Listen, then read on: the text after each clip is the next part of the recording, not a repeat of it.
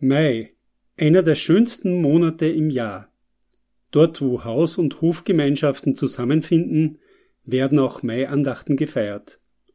Doch wo liegt eigentlich der Ursprung dieser Maiandachten und welche Rituale werden zu Ehren Marias angewendet?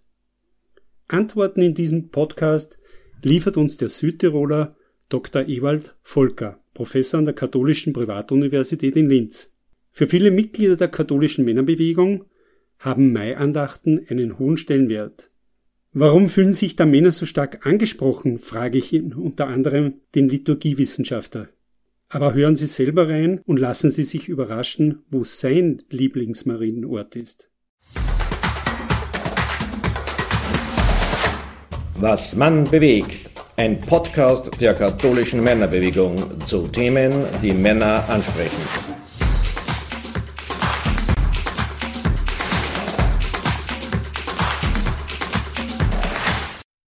Liebe Hörer und Hörerinnen, willkommen zu unserer aktuellen Podcast-Folge. Mein Name ist Klaus Mastallier, Referent in der katholischen Männerbewegung. Heute befinde ich mich in der Rudiger Straße in einem Backsteinhaus, das in der zweiten Hälfte des 19. Jahrhunderts gebaut wurde. Gegenüber sitzt mir Dr. Ewald Volker, Professor für Liturgiewissenschaft und Sakramententheologie an der katholischen Privatuniversität Linz. Hallo, Herr Professor Volker. Grüß Gott. Unsere Podcast-Folge beschäftigt sich diesmal mit dem Thema Maiandachten und Marienfesten. Maiandachten haben in der Volksfrömmigkeit einen hohen Stellenwert. Wo liegt der Ursprung der Maiandachten und was ist es Ihrer Meinung nach, was die Menschen dabei so anspricht? Auf den Ursprung der Maiandachten einzugehen, das wäre ein Blick in die lange Geschichte der Marienverehrung, die eigentlich schon mit den ersten Jahrhunderten beginnt. Die Marienfeste, die sich im Laufe der Geschichte herauskristallisieren, beginnen sich schon im vierten Jahrhundert, vierten, fünften Jahrhundert äh, herauszubilden und liegt natürlich äh, in der Bedeutung Mariens selber. Die Mutter Gottes hat schon in der Heiligen Schrift eine herausragende Stelle Stellung unter den Jünger und Jüngerinnen und diese Stelle verfestigt sich zusehends mehr auch im theologischen Nachdenken über ihre Bedeutung. Die Maiendachten allerdings, wie wir sie heute kennen, sind eine spätere Entwicklung. Da können wir in der gotischen Zeit, das heißt also im 12., 13., 14. Jahrhundert einen großen Aufbruch zu einer verstärkten Marienverehrung beobachten. Daher haben wir auch in vielen Pfarrgemeinden das Marienpatrozinium in den Pfarrkirchen, also viele gotische Kirchen haben deswegen auch Maria als Patrozinium gewählt. Und die heutige Form der Marien äh, oder der Maiandachten, wie wir sie pflegen, die gehen auf die Frömmigkeit des 19. Jahrhunderts zurück.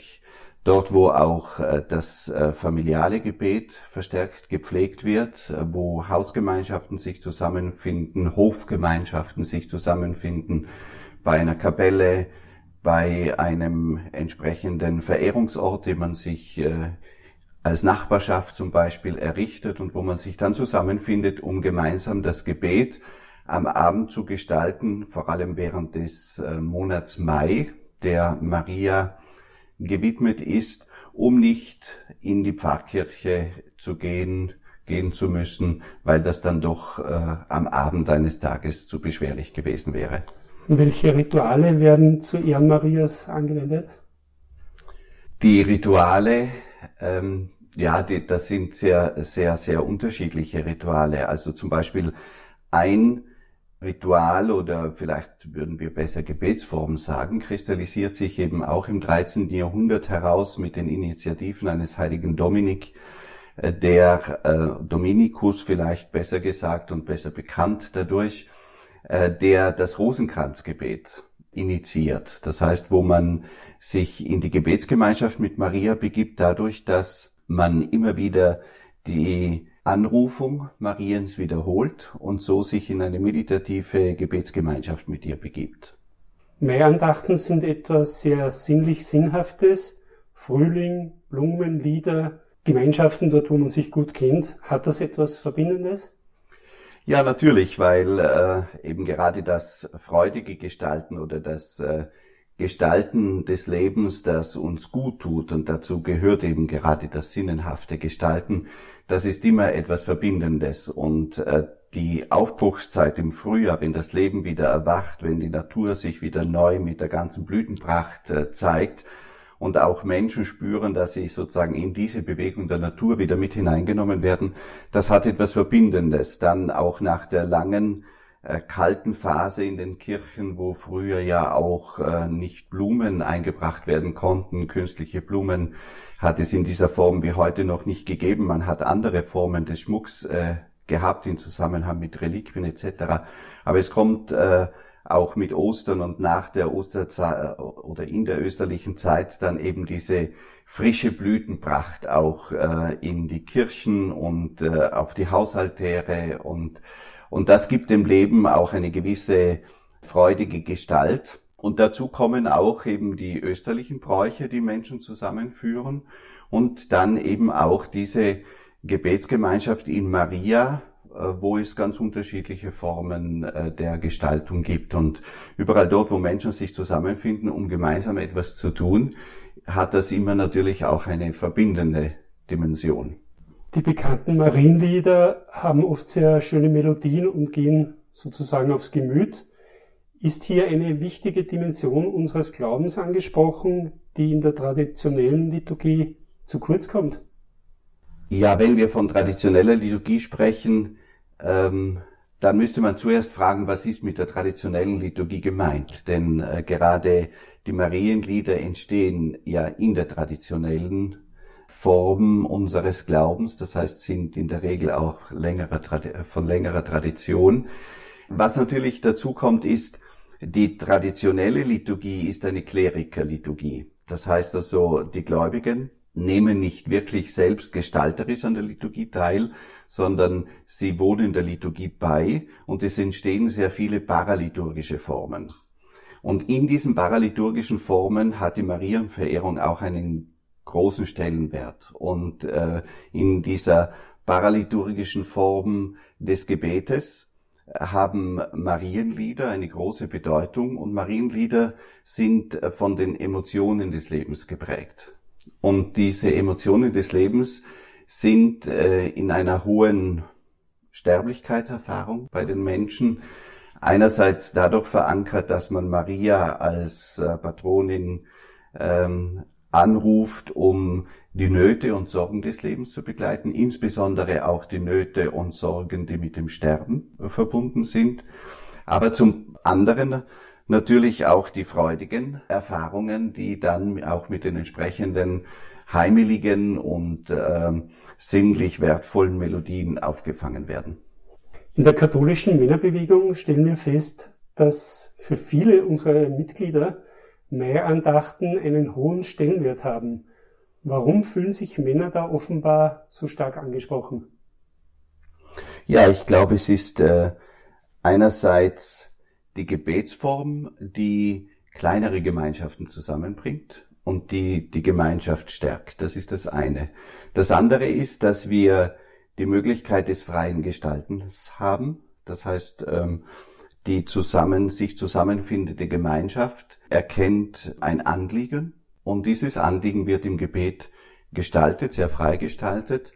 Dann wird dieses Gebet gestaltet mit Menschen, die aus der Nachbarschaft zusammenkommen, die man kennt, wo man spürt, dass man sich gegenseitig trägt, gegenseitig hält. Und ich glaube, das sind schon einmal drei wichtige Dimensionen, äh, die äh, auch gerade bei Männern, die sich äh, für diese Gebetsform heute noch interessieren, das muss man ja auch dazu sagen, wobei da die Männerbewegung natürlich sicherlich eine eine Gemeinschaft ist, die doch auch eine gewisse Ausnahme darstellt, weil es nicht mehr so selbstverständlich ist, das Familiengebet zu gestalten oder mhm. das Gemeinschaftsgebet außerhalb der Liturgie zu gestalten. Welche Impulse aus der Marienfrömmigkeit sehen Sie für eine männliche Spiritualität?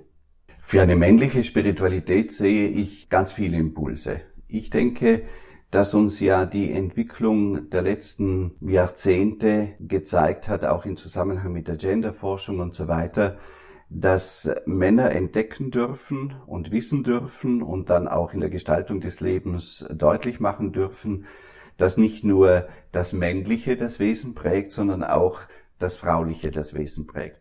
Und äh, dieses Entdecken auch des Weiblichen in, im Mannsein ähm, und auch das Gefühlsvolle, das ist, glaube ich, ein ganz wichtiger Impuls, der in diesem Zusammenhang äh, wertvoll erkannt wird und umgesetzt wird. Welchen Stellenwert hat die Marienverehrung und die Marienfrömmigkeit im Gesamten unseres christlichen Glaubens? Warum ist diese römisch-katholische Tradition so wichtig geworden?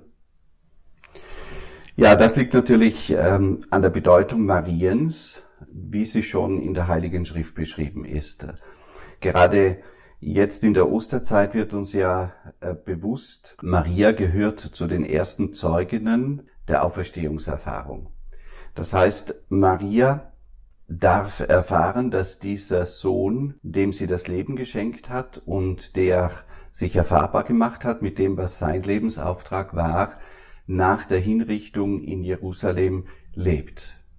Und diese Erfahrung, ähm, das muss eine so tiefe und grundlegende Erfahrung gewesen sein für die Jünger und Jüngerinnen, dass sie wirklich zu einer Bewegung geführt hat, die sie motiviert hat, intensiv daran festzuhalten. Das ist das eine.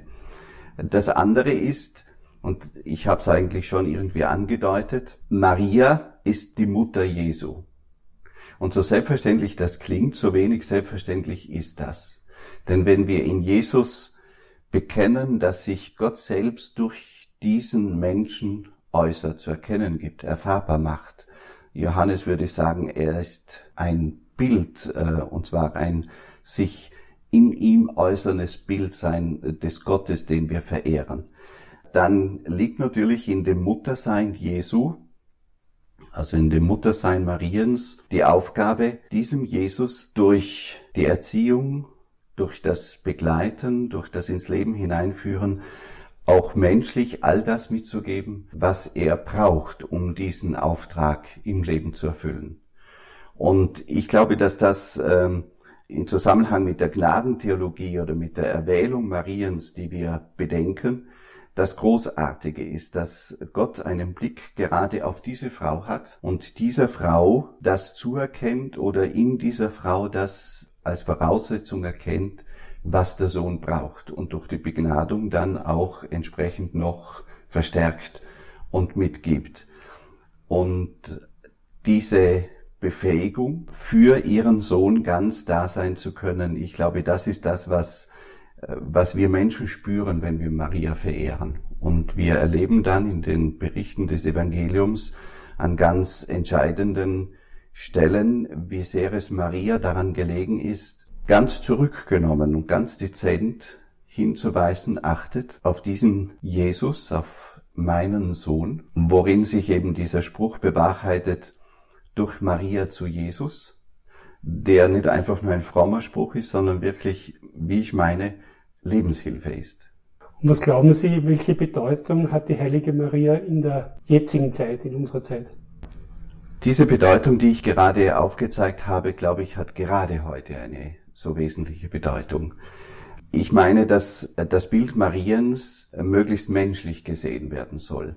Man hat ja auch Zeiten gehabt, wo man Maria theologisch so gedacht hat, dass sie sich auch ein Stück weit vom Menschsein entfernt hat, dass sie sozusagen in die Nähe der Göttlichkeit gebracht wurde, nicht also auch mit der Frage, welchen Anteil hat sie jetzt sozusagen am Gottsein Jesu etc. Und das birgt natürlich auch die Gefahr, dass man Maria etwas entfernt von dem ganz Menschlichen. Aber je mehr, glaube ich, äh, deutlich wird, dass Maria gerade in ihrem Menschsein, mit ihren Sorgen, mit ihren Nöten auch äh, als menschliche Gemeinschaft, als Familie, das, was sie zum Beispiel, was schildern zum Ausdruck kommt, wenn diese junge Familie fliehen muss, sich auf den Weg machen muss, um das Leben dieses Kindes zu retten. Man muss sich mal auch menschlich einfach die Nöte vorstellen die in einer jungen Mutter gegeben sind, wenn sie sich aufmachen müssen, das Land verlassen, nach Ägypten gehen müssen, um dort äh, das Leben ihres Kindes zu schützen.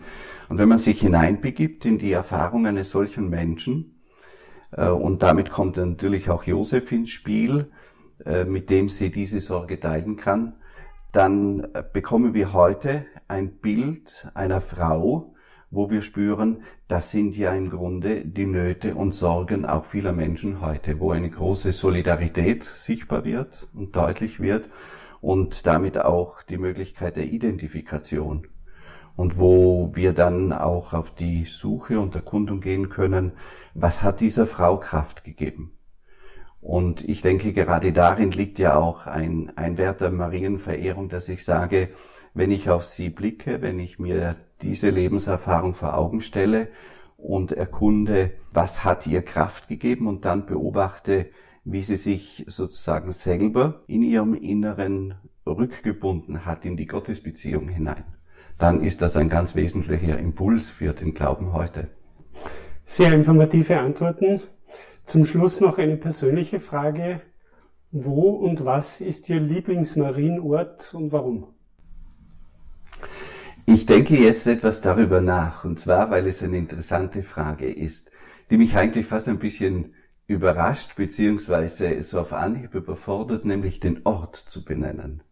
Wir haben im Deutschen Orden, zu dem ich dazugehöre, im Ordenstitel Maria verankert. Wir nennen uns Brüder, Schwestern vom Deutschen Haus St. Mariens in Jerusalem und sind aus einem Hospiz, sozusagen aus einem Ort der, der heilsamen Sorge für Menschen hervorgegangen, die sich um Menschen angenommen haben, die pilgernd unterwegs waren in Jerusalem, aber dann auch um kreuzfahrende Menschen, die verwundet waren, verletzt wurden. Und äh, unsere Ordensgemeinschaft im Ursprung war sozusagen ein Lazarett. Also insofern ähm, ist eher diese Erinnerung an den Ursprung, wo Menschen mit dem Bild Mariens vor Augen sich um verwundete, verletzte Menschen angenommen haben, für mich schon ein ganz wesentlicher Ort.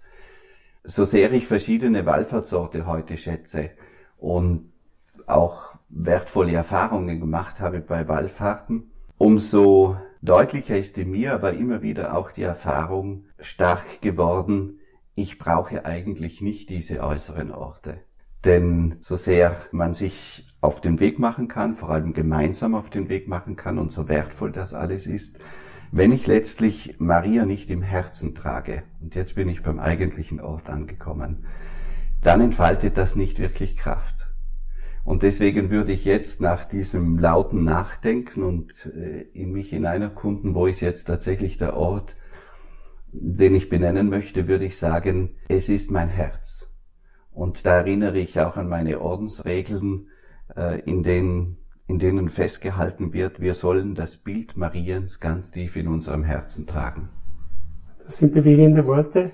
Lieber Herr Professor Volker, danke für Ihre Beantwortung meiner Fragen. Gerne. Liebe Hörer und Hörerinnen, das war wieder ein KMB-Podcast, was man bewegt. In dieser Folge zu Gast Dr. Ewald Volker, Professor an der Katholischen Privatuniversität Linz. Ich danke fürs Zuhören und dabei sein und wünsche noch eine schöne Zeit. Euer Klaus Mastallier.